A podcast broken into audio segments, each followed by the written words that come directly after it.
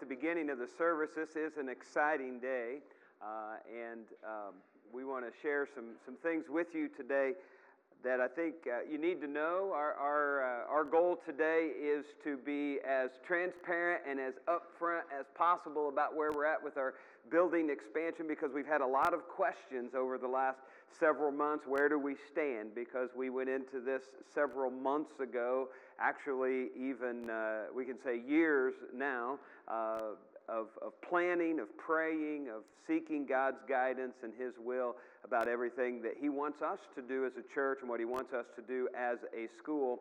And so today we want to share some things with you of where we stand and where we're moving uh, forward. And in doing so, we want to share with you also a couple of Bible stories. So if you're sitting out there thinking, man, I just don't want to hear a bunch of facts and figures, there is a spiritual element to this today that we want to share with you. And so we're going to be in the Old Testament today in the book of Nehemiah. We're also going to be in the uh, book of Exodus, and we're going to share with you a couple of stories that I think are not only pertinent to our building program, but also to our individual lives. And so um, there's just some, some things that uh, we think you need to know. So, and, and I will just say up front if there's something that, if, if you don't get any, uh, of some of your questions answered today, make sure you see us after the service. We'd love to talk to you. Uh, we, are we're, we're an open book, and, and we'll be glad to share with you anything that we can possibly share with you that, that we know. This may shock you, but there are some things that Kendall and I just don't know. I know that shocks a lot of you that there's that possibility. But uh, so today we're, we're, we're doing what we're calling a tag team sermon. So if Kendall gets in trouble, I can come off the rope and bail him out. All right, here we go. So um, the one thing I want to start off by saying, first of all, is um, I'm proud of this church.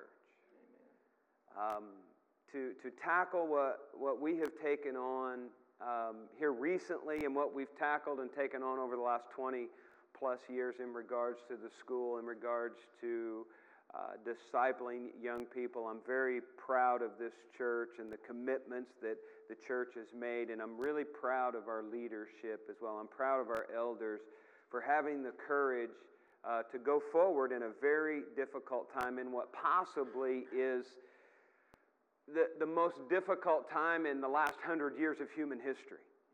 Um, I don't think that's a stretch to say that this has been difficult on a lot of different levels uh, spiritually, emotionally, financially.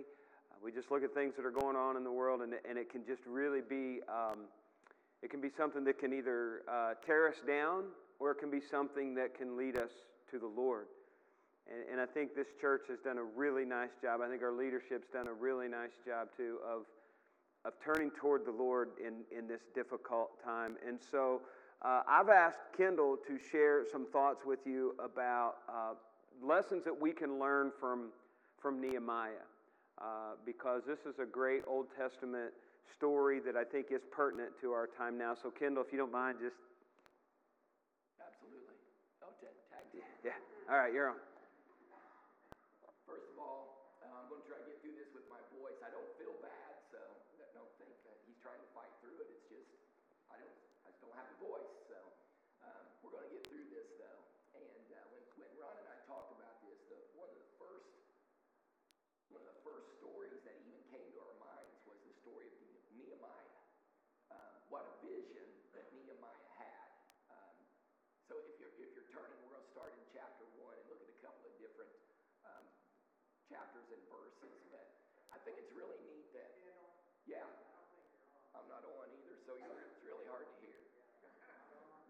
Oh, you're paused there. There you go. Just tap it. Nope. Hold on. Hold on. Hold on. Turn it on. Now leave it alone. That's where I was. You're good. Check.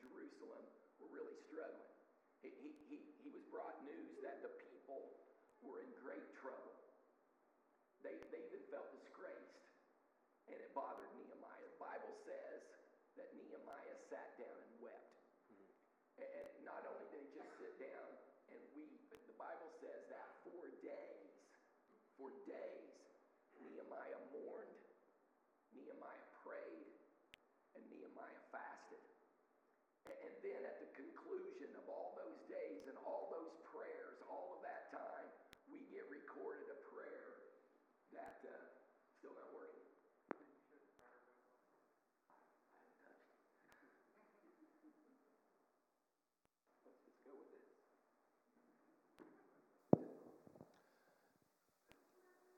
You're, you're muting me, aren't you?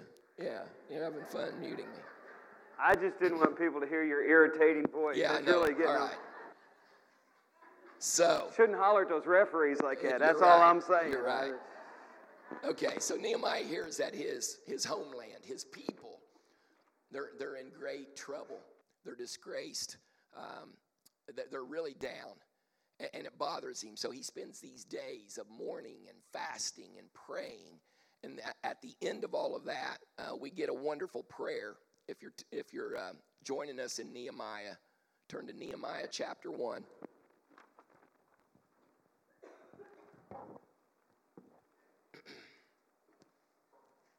And it starts with verse 5.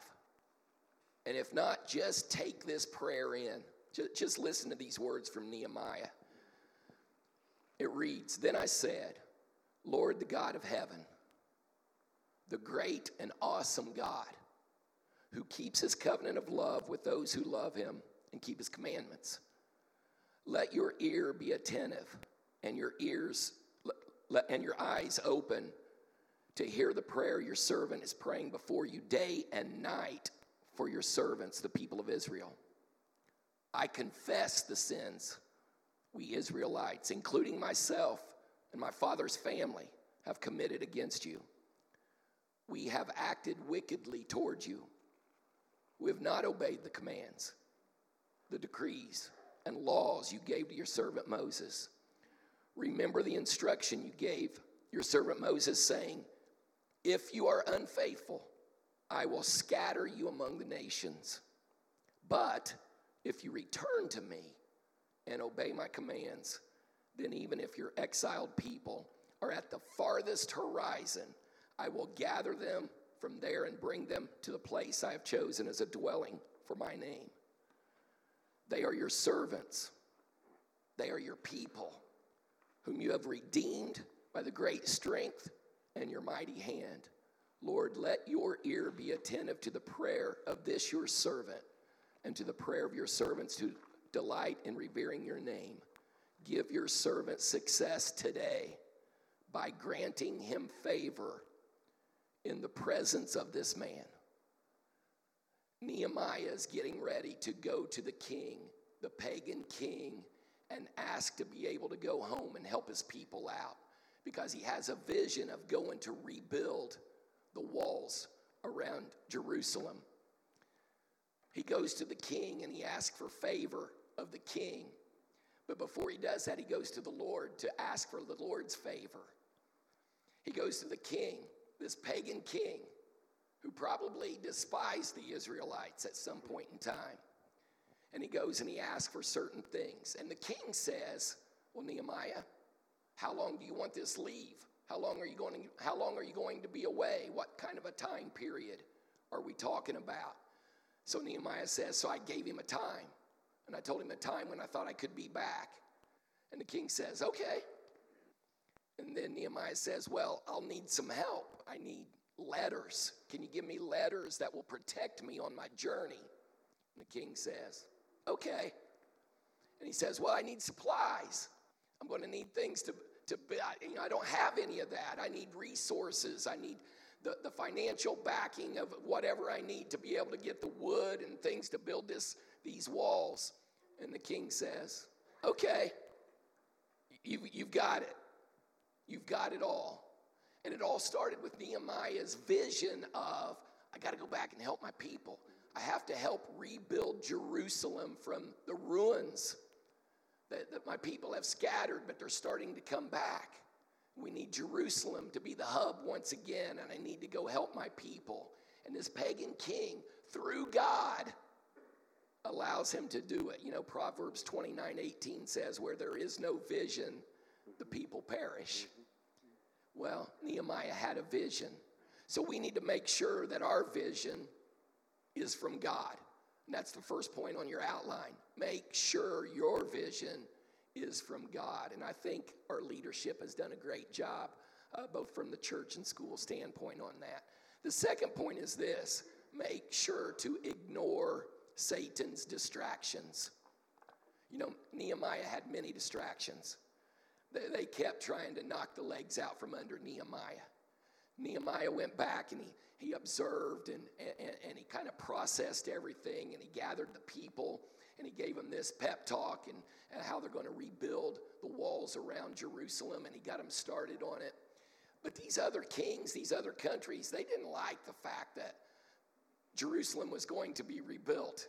I mean, they were having their way. They could go in and plunder anything that they wanted. They could go in and rule whatever they wanted to do in Jerusalem. So they didn't want Jerusalem to rise again. So they started attacking Nehemiah. They started sending him messages. He would be up on the wall and they would send him messages. You need to come down. We need to talk to you. And Nehemiah would say, Nah, I don't need to come down. We're busy here. We have things to do. We have a vision.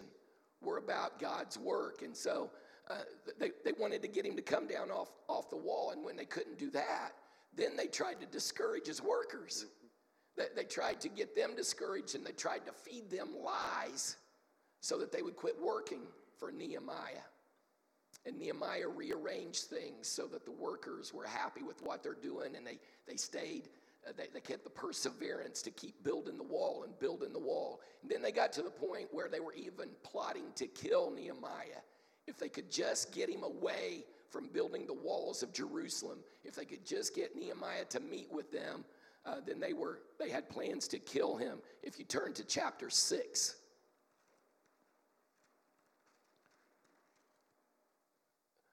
Uh, verses 1 through 4. It says, When the word came to Sanballat, Tobiah, Geshem the Arab, Arab, and the rest of our enemies that I had rebuilt the wall and not a gap was left in it, though at that time I had not set the doors to the gates. Sanballat and Geshem sent me this message Come, let us meet together in one of the villages on the plain of Ono. And then listen to what Nehemiah says. But they were scheming to harm me. So I sent a message to them with this reply I am carrying on a great project and cannot go down. Sticking to his vision despite the distractions. Can't meet with you. We're about rebuilding the wall. We're about doing God's work. We're about the vision that is to take place. And I got to tell you, I'm so also proud of the leadership of both the, the church and the school because every time in this process that some kind of a distraction has came up. They go to they go to the lord in prayer I, have witnessed them pray through that and seek guidance and seek wisdom to stay on the vision every time that a distraction has come up and i'm equally proud of our church family and our school families as well you know after after the bids came in much higher than what we anticipated. Through prayer, through asking for wisdom, there was a vote to continue to move forward. And, and, and as soon as we did that, then that, that, next Sunday, we had a higher attendance than I think that we've ever had since COVID. Yeah. I mean, it just continued to grow. Since approving the building expansion, we've seen so many new families come into the church and are worshiping with us. We've had many baptisms, yep. been blessed with people coming to know the Lord. There have been so many commitments through giving and through your pledges. And just quickly, for some of those numbers to date, um, we've paid out about $192,000 in uh, architectural fees, um, checking out the ground to make sure we can build on it, uh, different licensing, that type of thing. So we've paid out 192,000. We currently have in the building fund a little over $405,000 of cash on hand. And we have another $386,000 in pledges over the next three years. Nearly a million dollars that people have already committed to toward this vision of seeing these young people be able to attend school and our church be able to, to grow uh, as well. Now, I, I got to tell you, the bids did come in much higher than what we anticipated, and that's kind of slowed us down a little bit. When we gave you the presentations, we talked about on the high end that uh, we might be paying about $180 a square foot on the high end for a $2.3 million project. All of the bids we received came in over $250 per square foot. And you can imagine what that did to the overall cost. So we went from a $2.3 million to looking at a $4 million project. Probably couldn't be done without some huge donation, right? Leadership back to the Lord in prayer, leadership back to meetings with the architect, leadership back to how can we do this? How can we make some cuts without compromising what we want in the building project? Meeting after meeting, seeking God's word, seeking God's wisdom, and how we can move forward. And through those meetings, we've been able to cut that. We've we cut the cost nearly about $800,000 off of that already. And we've decided to look at this as a two phase mm-hmm. process. Phase one being the building of those classrooms that we need, so that new wing with all of the classrooms. And then phase two, oh yeah, we got some pictures, that's great. That's the green area, the new classrooms.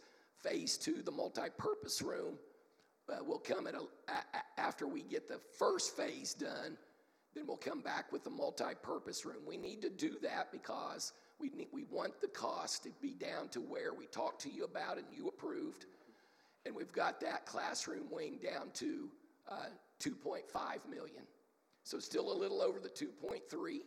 But when you think about what has already come in and where we stand, the leadership and all of us feel that that is doable and we can do that. So right now we're in the process of currently seeking the financing that we need and then also uh, we have a contract. Once we have the financing, we have a contract that's ready to be signed. And um, we should be seeing movement and some groundbreaking sometime this spring.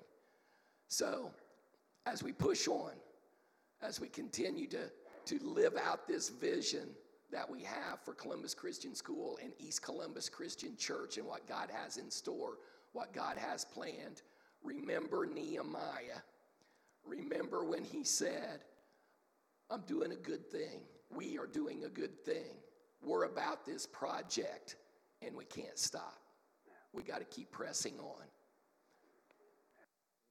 Uh, and I, I will just add to that that, you know, I look at these numbers sometimes and, and it just hit me again when you said that, you know, going to about 4 million does that sound like a lot of money to anybody else?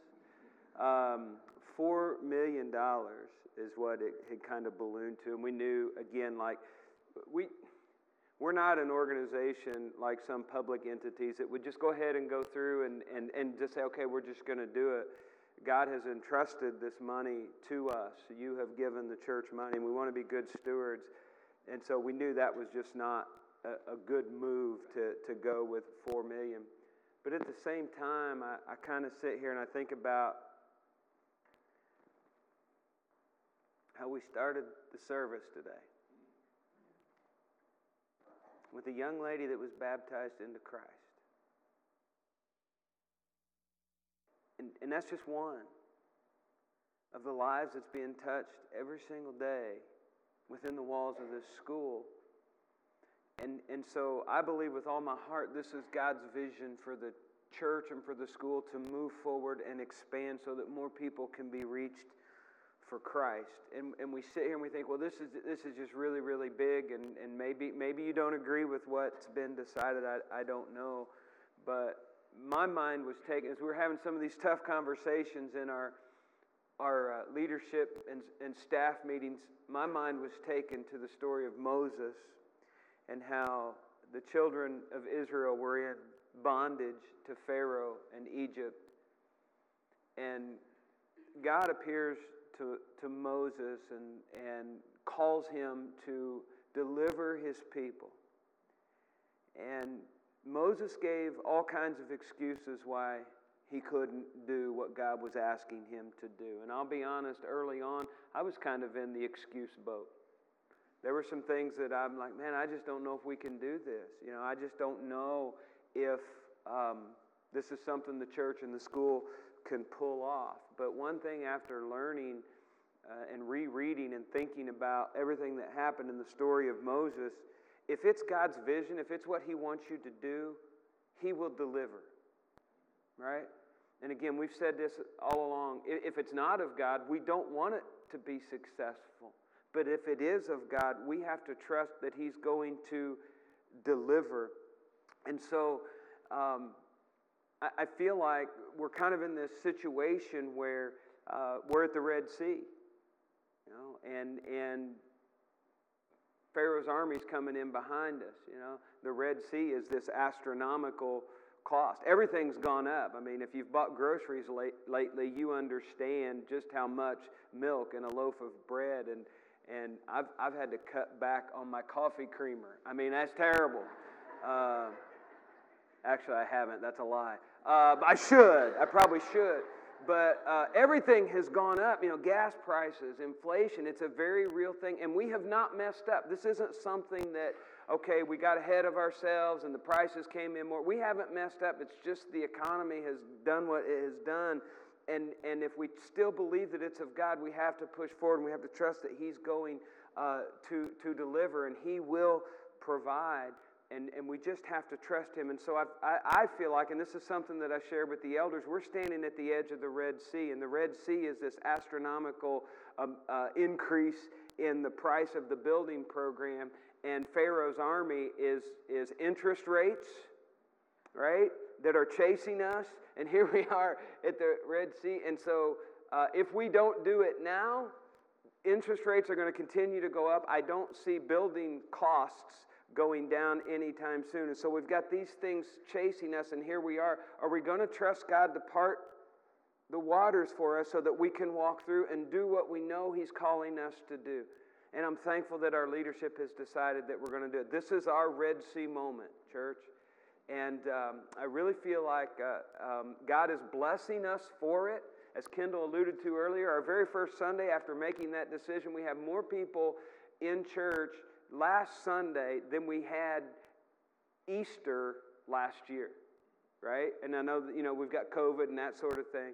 But um, God's going to bless. Anytime you trust Him, anytime you step out in faith and trust Him, He's going to deliver. He's going to bless. So I know He's going uh, to do that again. And we have to learn that in spite of these obstacles that we see, in spite of the naysayers, uh, there's, there's public naysayers, probably, I'm sure. Uh, there might even be naysayers within the congregation. That's okay. Uh, but if we really believe that it is from God, in spite of these obstacles that we might face, we have to trust Him and we have to move forward and we have to believe that He's going to deliver us. Now, some things, you know, from, from the life of Moses that I think that we need to, to really look at is, is um, you know, when we look at Exodus chapter 5, verses 1 and 2, well, if we even back up before that to Exodus 3, when God calls you to do something, notice he called Moses by name, and I feel like he is specifically calling us to, by name, by the church, maybe not individually right now, but he's calling us as a church to take part with him to, to do what he's asking us to do. In chapter 3, verses 1 through 4, I should have brought my readers. Uh, do your readers work on my eyes? Let me try that. Not bad, not bad. All right. Now it says,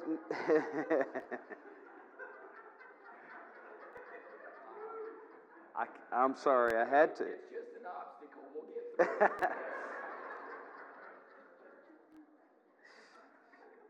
Exodus chapter 3, verses 1 through 4. Now Moses was tending the flock of Jethro, his father in law, the priest of Midian, and he led the flock to the far side of the desert and came to Horeb, the mountain of God.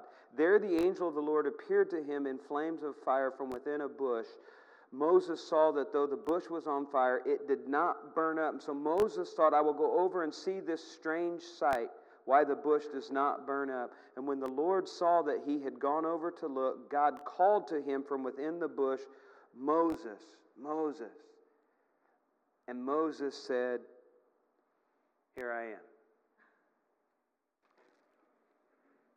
And he's calling out. He knows us by our names individually. He knows every hair that's on your head. He's calling all of us to partner together, to be a part of something that is much bigger than us as individuals. It's something that's, that's, a, that's truly a God thing. We've talked about this several times, how much of a God thing we think this is, in leading us to the right uh, uh, capital campaign people, leading us to the right architects, leading us to the right builders. We feel like God is right in the middle of this because He cares about us and He wants to see us reach people for Jesus.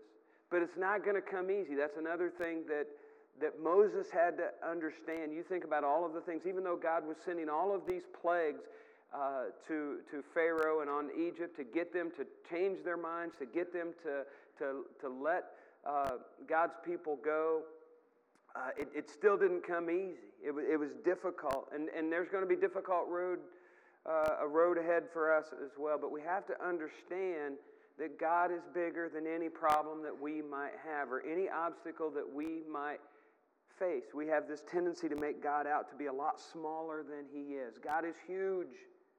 If He can speak the very universe into existence, I have no doubt in believing that He can take care of this issue that we might have with it being more money, you know?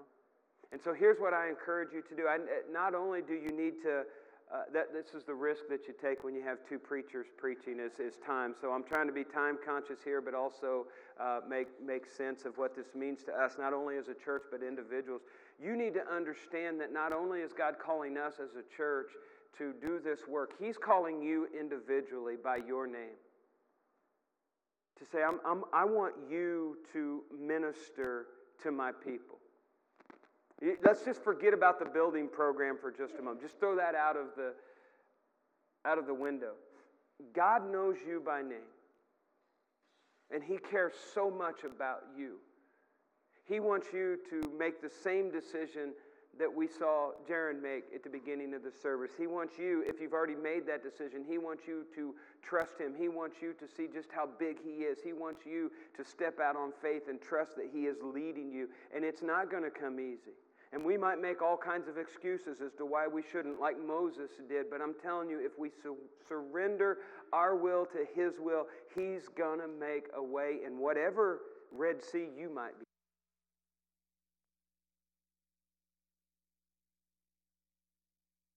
It might be it might be addiction. It might be just worried over whether your family's going to disown you.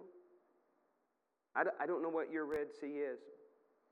But God is calling you by name. He's not small, and He will deliver you from whatever it is that you're facing. And I, and I encourage you, if you've got some doubts, do like Moses did. We read it again in Exodus chapter 3. Moses got alone with God. He spent time with God. He prayed about it. And I know that our, our elders and our, our, uh, our church leadership, our, our school board got alone with God at different times, got together with God, and prayed together. And it just comes down to a do you believe He can do what He says He can do or not? I, I believe that He can do what He says. He can help us to succeed in this building expansion, but more importantly, He can help you with whatever doubt that you might have in your life. And you just have to trust Him. You just have to believe in Him. He sent His Son Jesus. He loves you so much. He sent His Son Jesus to the cross to die for you. And He says, if you just confess his name and you repent of your sins and you're baptized into him, as Dave said in his communion meditation, thank you for that, Dave, we become this new creation. We are no longer the same people. God will deliver us just like he delivered the children of Israel. He will deliver us. And we see that God was with Moses through that whole thing. The Bible says he will never, God will never leave you he will never forsake you. Even if you walk through the valley of the shadow of death. And I heard, I'm going to go ahead and ask our, our worship team to come uh, at this time. Uh, and and I, I heard a preacher say this one time at a funeral. He said, You know, sometimes we think of this passage of Scripture from the 23rd Psalm that says, Even though I walk through the valley of the shadow of death, God is with me. And we think of this as this, these valleys of the shadow of death as this, this horrible place, and we think of valleys as these low points. But I'm, I'm telling you, even in low points, if God is with you, it's a beautiful place. I'd rather be down there in the valley in a low point, in some times of turmoil, and some times of difficulty, some times of distraction. I lost Kendall. Where'd he go? Okay. Um, um, he'll, he'll be with you.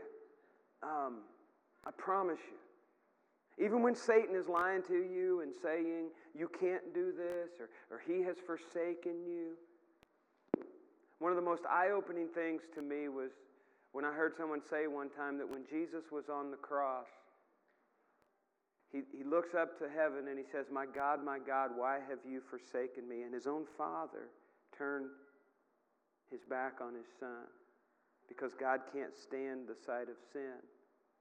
Right? But Jesus went to the cross and died for us so that we could have the opportunity for that to never happen to us. Because God now looks at us as though we are perfect. He looks at His Son who died for our sins, and He sees us as if we have never sinned.